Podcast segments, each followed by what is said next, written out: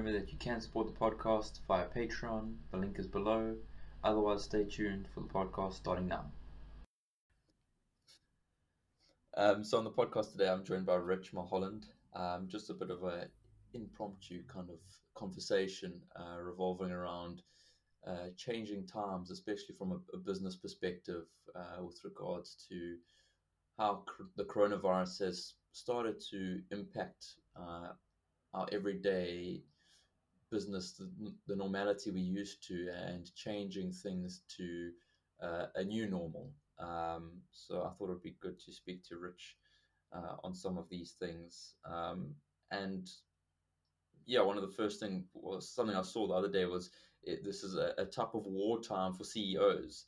Uh, I don't know if you saw that, Rich. Yeah, I mean, I, I did a video that actually compared it to uh, World War II and to speak about the embracing of a new normal. And I'm definitely a wartime CEO. Like, I've been bored in my business for many years. Uh, this is the most alive I've felt in ages. Uh, I realize that you get ascent uh, CEOs, you get descent CEOs, and you get cruise control CEOs. And I'm not sure if I'd be better on the way up or the way down, but I know I'm useless when we're cruising.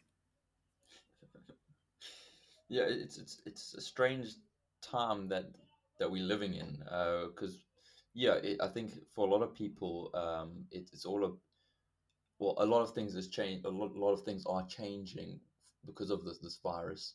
Um, yeah, I, am not sure if you've managed uh, to get toilet paper or eggs recently. Um, that, that's been quite a struggle here.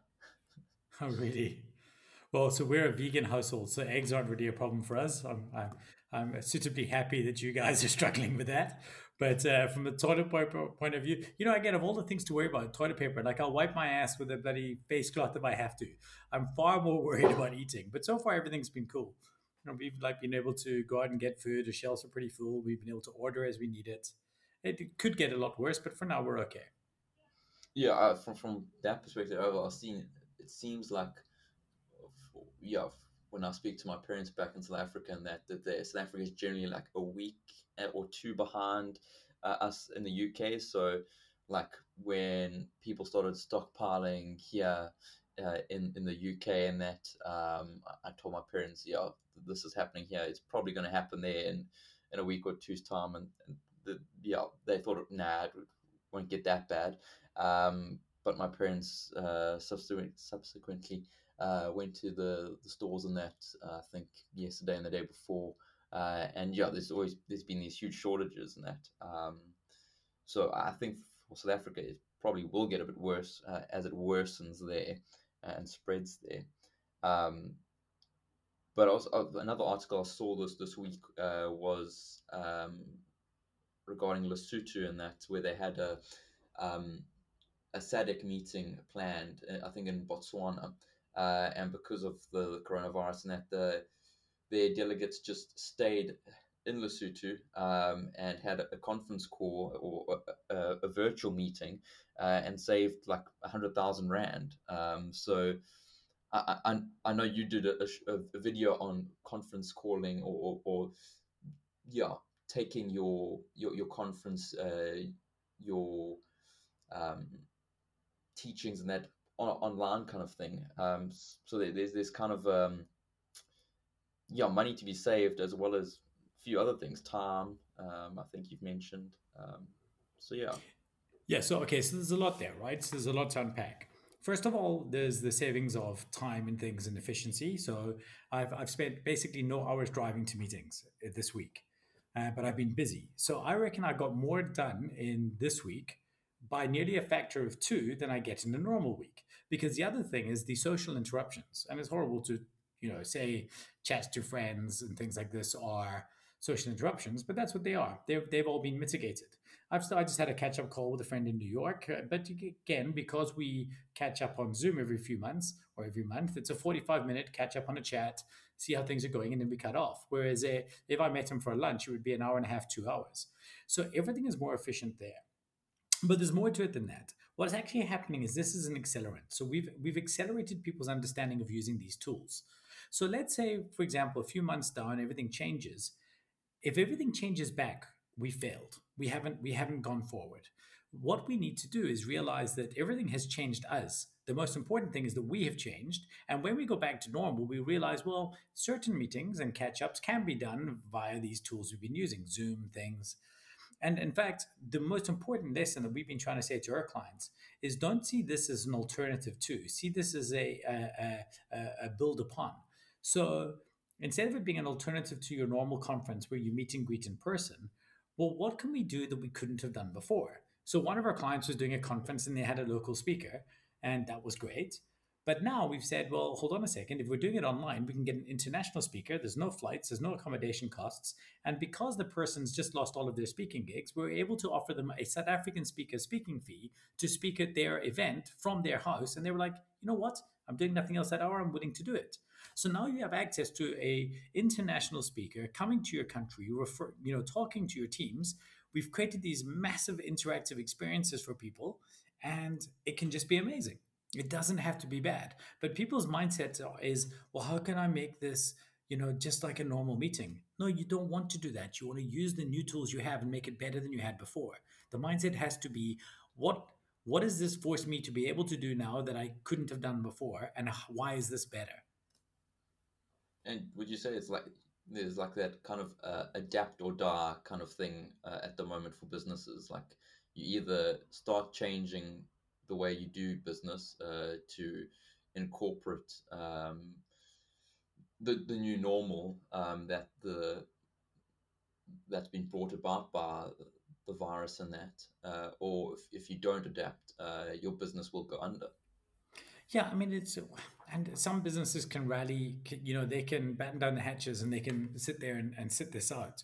But why would you want that to be your case? You know, I was chatting to a friend the other day, and he said, you know, I'm just trying to build my brand over this time so that when everything changes on the on the, on the other side, and uh, I'm able to, you know, I've got this better brand, and so I'm doing all my writing and things. I'm not trying to get gigs. I'm like, why would you do that? Don't you want your story to be? Look what I created in this period of time. So if, if, I'm booking a speaker after the fact and I have a choice between two, for example, one who sit there and wrote a bunch of articles and built their personal brand, and the other who figured out a new way to reinvent their business, I want the, I want the, the, the latter, not the former.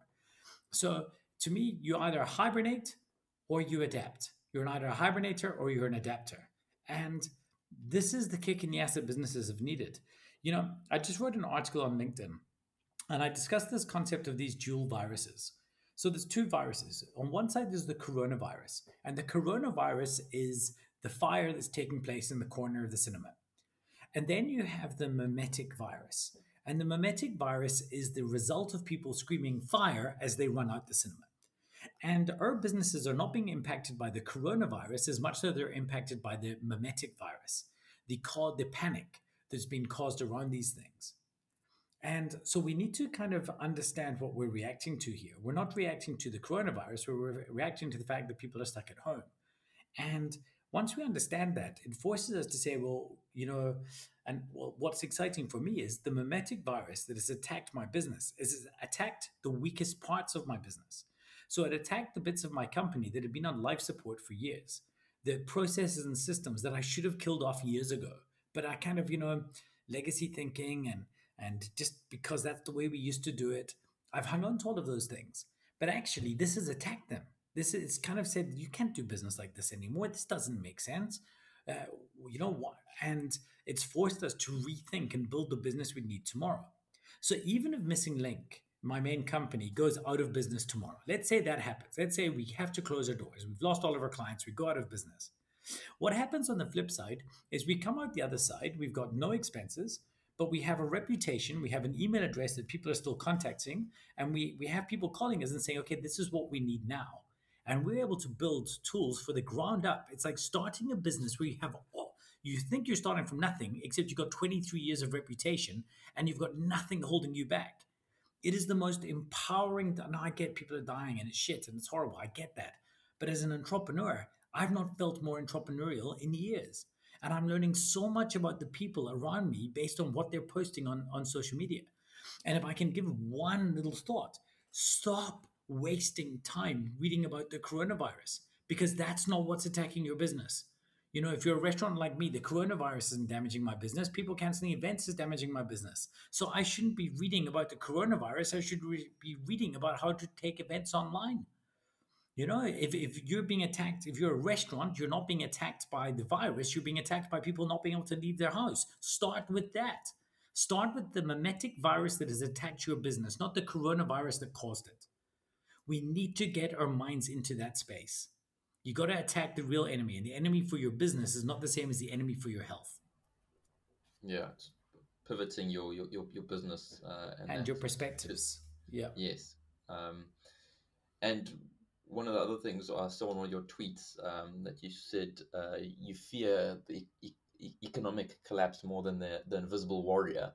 Um, do you mind maybe unpacking that a bit? Right. So, so I've been dealing with the fact, almost guiltily and honestly guiltily, I've been dealing with the fact that I understand something bad is happening, but I'm doing pretty well. So, I mean, even economically, in one way, I took a short on the US economy about two years ago, predicting the US economy would go down. So that investment worked out pretty well, but I mean, not nearly enough. To, not nearly enough to outdo the fact that I've lost all my revenue. However, um, when I, so I'm feeling quite upbeat, as you can hear. Like I'm upbeat about what I'm doing in my business. I'm upbeat about what has to be done in my business. I'm upbeat about being in the fight for my life in this business. But when I stop and I go to bed at night and I put down my book and I lie there, I think, what happens downstream? What happens when the people who I can't employ are no longer employed and the people who they can't employ are no longer employed? And this goes all the way down. And then, unfortunately, a lot of people won't have food and things and stuff. What happens when the, uh, uh, you know, the massive economic fallout hits poor, hungry people in South Africa? You know, I would, I would, I would worry that a lot more people would die in a violent death in an uprising than would die from a corona disease. And in my mind, what's got to happen at some point, if that was the case, and I'm not saying we should do this now, I'm saying if we get to the point where people are literally starting to be hungry and want to break into people's houses to steal food because they can't eat, at that point, we've got to say, we've got to go back to work we actually have to revive the economy because if we don't revive the economy, there is going to be bloodshed. And at this point, people are going to have to have that mindset. And I, my comparison, as I mentioned earlier, is to kind of when the World War II started, you know, everyone was like, oh my God, the world's at war. And then they kind of hide in their houses and, and they build these bunkers.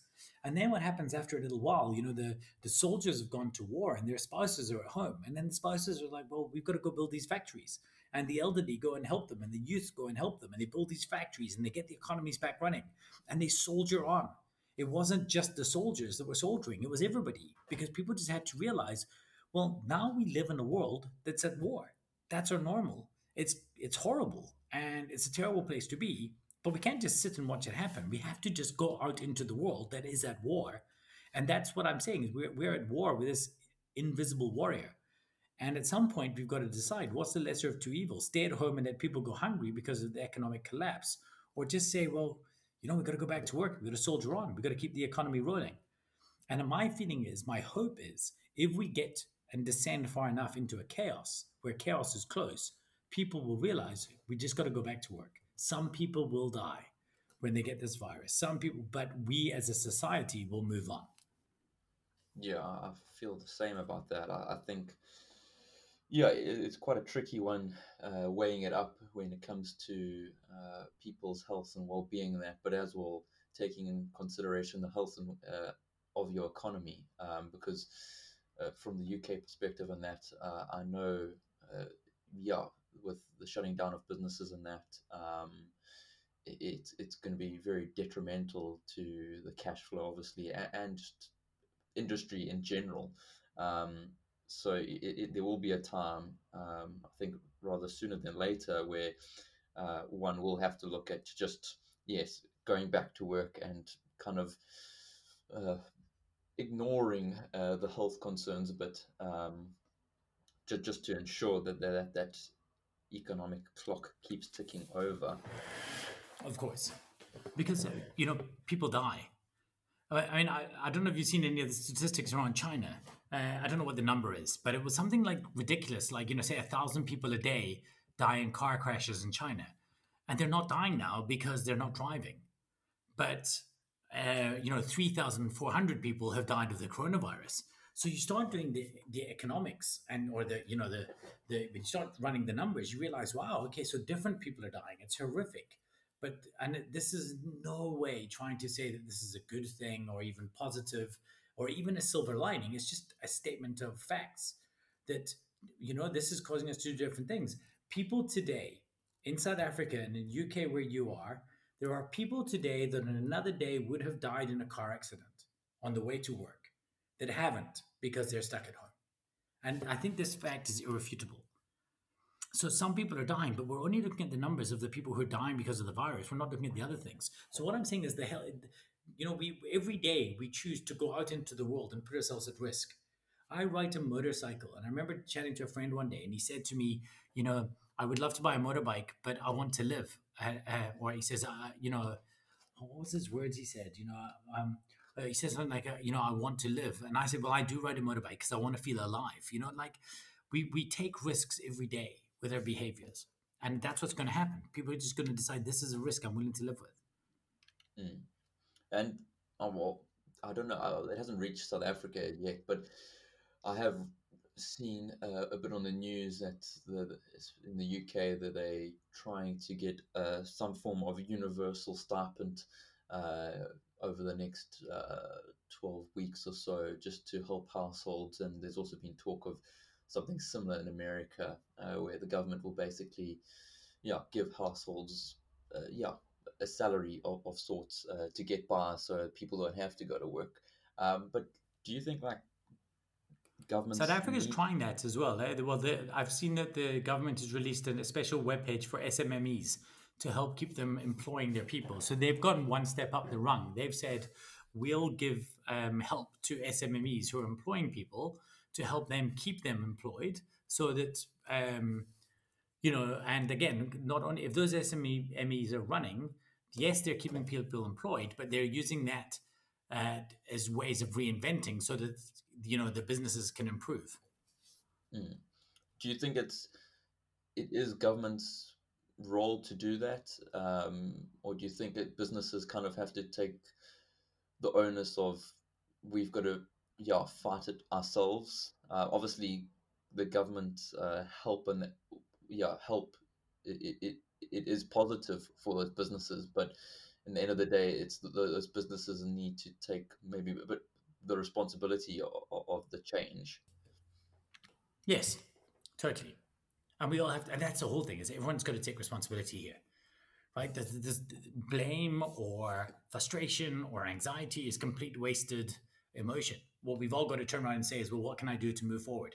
And even i think there's a, a downside to being charitable. A lot of people are saying well i'm not going to focus on my business you know because i saw somebody say you know stop trying to save your businesses. Go out there you know trying to keep yourself wealthy. Go out there and help other people.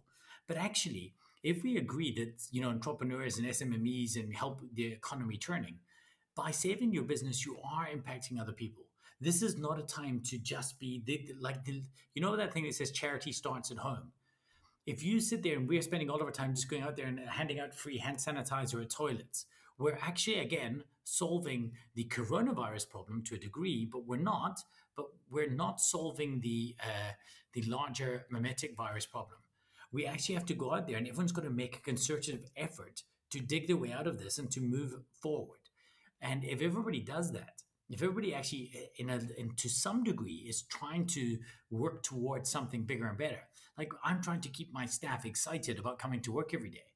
I don't want them to feel like, oh, woe is me. I want energy to feel like, wow, we're winning. This is amazing. And they are. Well, then we'll move forward. And then we will be impacting on the lives of people. That's what we have to do. We have to try and like survive, revive, thrive, like all of these things.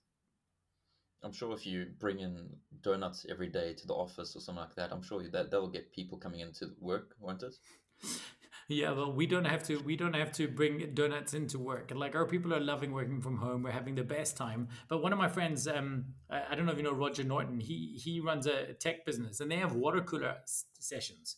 So they have their normal Zoom meetings, but they also have sessions where they just say, um, "Hey, everyone, at uh, midday every day, just join the company chat and come in and talk crap." It's amazing. Like people are finding new ways to make to make being at work fun, even when you're not at work, because at work is no longer about like about where you are. It's about what you're doing. Yeah, I think that's yeah, I think that's one of the most important things coming out of the, this situation we find ourselves in is that you, you don't have to be in a brick and mortar office somewhere to work uh, for someone. Uh, you literally a lot of people you just need a laptop in front of you with a decent internet connection and you can work.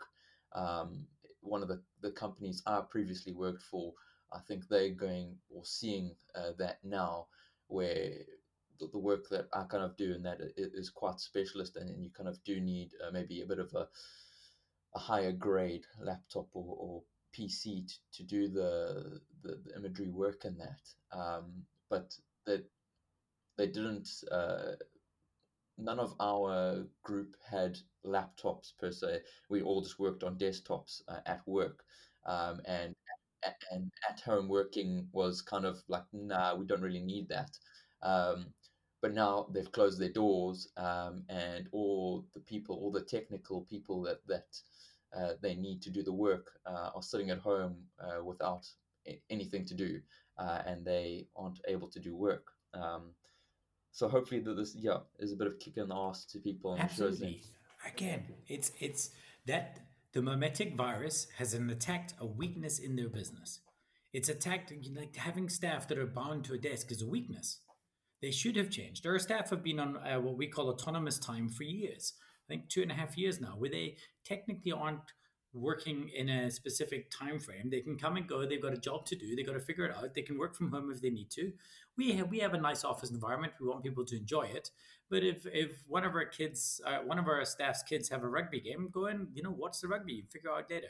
So because of that, we have 100% of our staff are working off laptops. They all have webcams. Like it's everything has to work that way. Yeah, uh, I hope this. Yeah, it does change, and yeah, hopefully it, it stays uh, once once this virus has passed and that these these things that we pick up now these these changes and, and like where you see the, the gaps and, and, the failings in companies uh, where they pivot and that, that, that they keep doing it. Um, so they will yeah, be uh, stronger, uh, right? They've built up an antibody to certain things and they'll be stronger because of it. Uh, I like that analogy, especially when talking about viruses.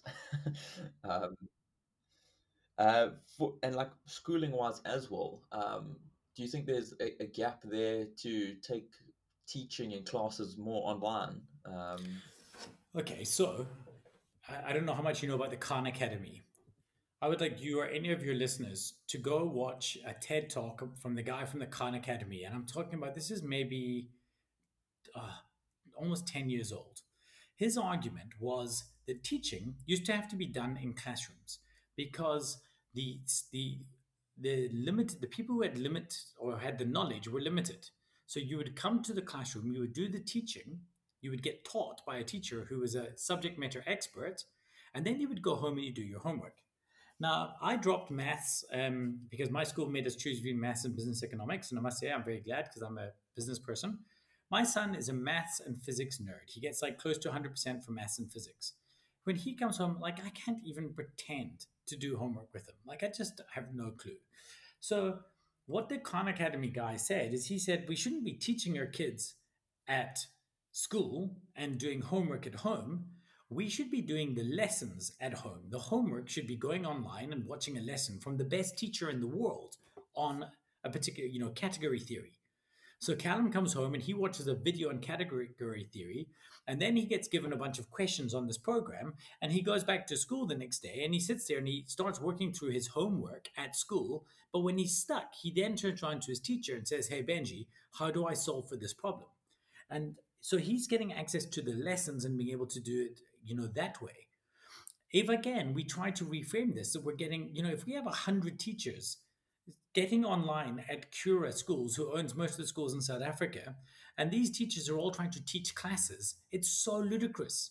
One teacher needs to teach the classes, and a hundred teachers need to be ready to answer questions. That's the model. So we should be learning and being smarter because of this. But we shouldn't again be trying to replicate what we had. We should be trying to enhance what we had. So I'm very curious to see how education handles this.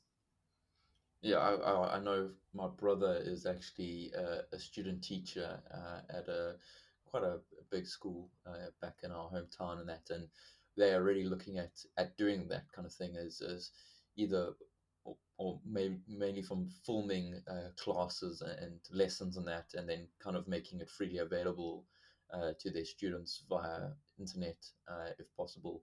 Um, but even if they have to say like burn it on a, a CD kind of thing uh, and and get it out to the, the kids, um, so it'll, it'll be interesting to see yeah what happens after I'd be surprised if kids actually have CDs.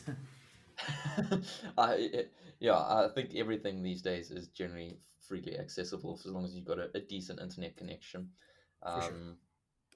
And that's something still solvable, right? That's something we can still do. We can, you know, there's a there's an area that we can ramp up employment of. If people are losing their jobs, we can be rolling out more infrastructure, more data and infrastructure to places.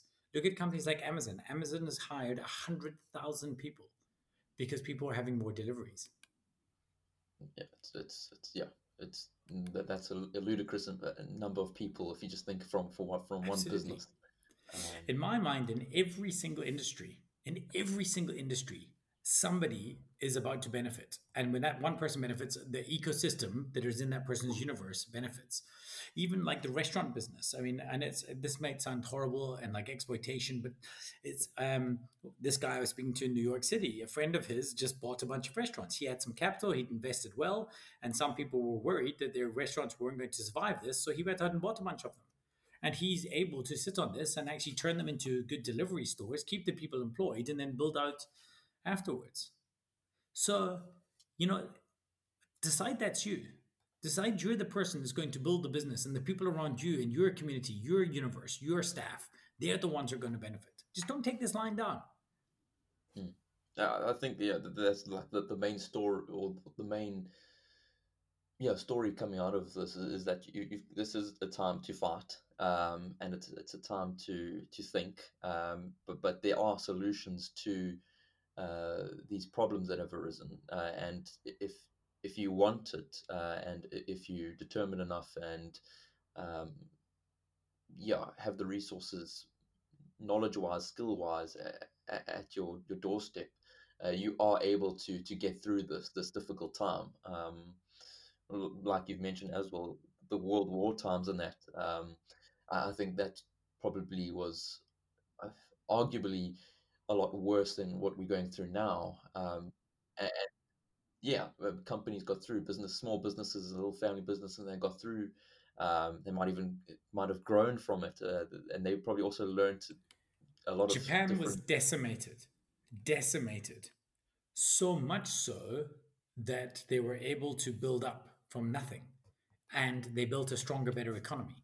I mean, Japan punches way above its weight, its weight class in terms of innovation in space and time and technology. Mm. And yeah, maybe in, in, closing from your side, uh, like you've said, moving more things from like missing link side of things, moving conferences and talks and um, getting people, international people, um, to do uh, talks and that via all, these different platforms, whether it be Zoom, Skype, whatever. Uh, do you think that's something that is going to stick around for yourself and for other businesses uh, going on after this coronavirus has passed and what who knows how long? 100% we're going to be pushing it hard. Hard hard hard hard hard. Like for me i hope this will be a bigger business. But remember we were preparing for this we were preparing for this uh, for the last few months not the coronavirus but we've been trying to build uh, a online first business we've been working with speakers. You know, I train speakers uh, all over the world, and uh, we have a Pages to Stages product where we we turn people's business books into keynotes, and we train them and we get them ready. And all of our training has to be online. So we've been trying to. We see this as a massive opportunity for us. This again is an accelerant. The mimetic virus component of the coronavirus is, is an accelerant on all the changes we need to make in our business. If businesses simply go back to where they were, then it's a travesty. Now, some businesses will, but many won't. Some won't be able to because they've they've hibernated and died, uh, uh, and they won't be able to work out the winter. As I said, missing link. It's not like we're in great shape. I mean, we've got like maybe two months of of runway in the bank, and you know, I mean, there's a very real chance that we could go out of business, but we'll be okay after that. It's like we will be fine. So it's not like oh well this guy's it's all very well and good him saying this like there's an opportunity in here and everyone's got to look for it for a lot of people who've got jobs who've been talking about starting a business at some stage this, there's a lot of entrepreneurs going to be built out of this you know microsoft and apple they all grew in a they were they were founded in a recession everybody was closing their businesses. These guys were like okay cool well let's try build something.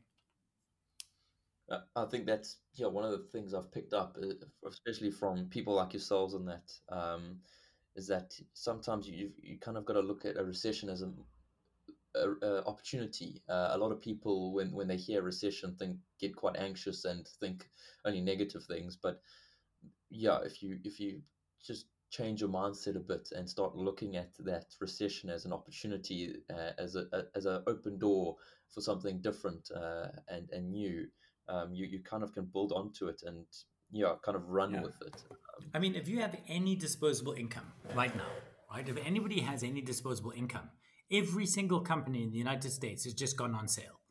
If you understand, even from an investment point of view, when you buy a stock or a share, what you're actually buying is a percentage of a business at an agreed upon price.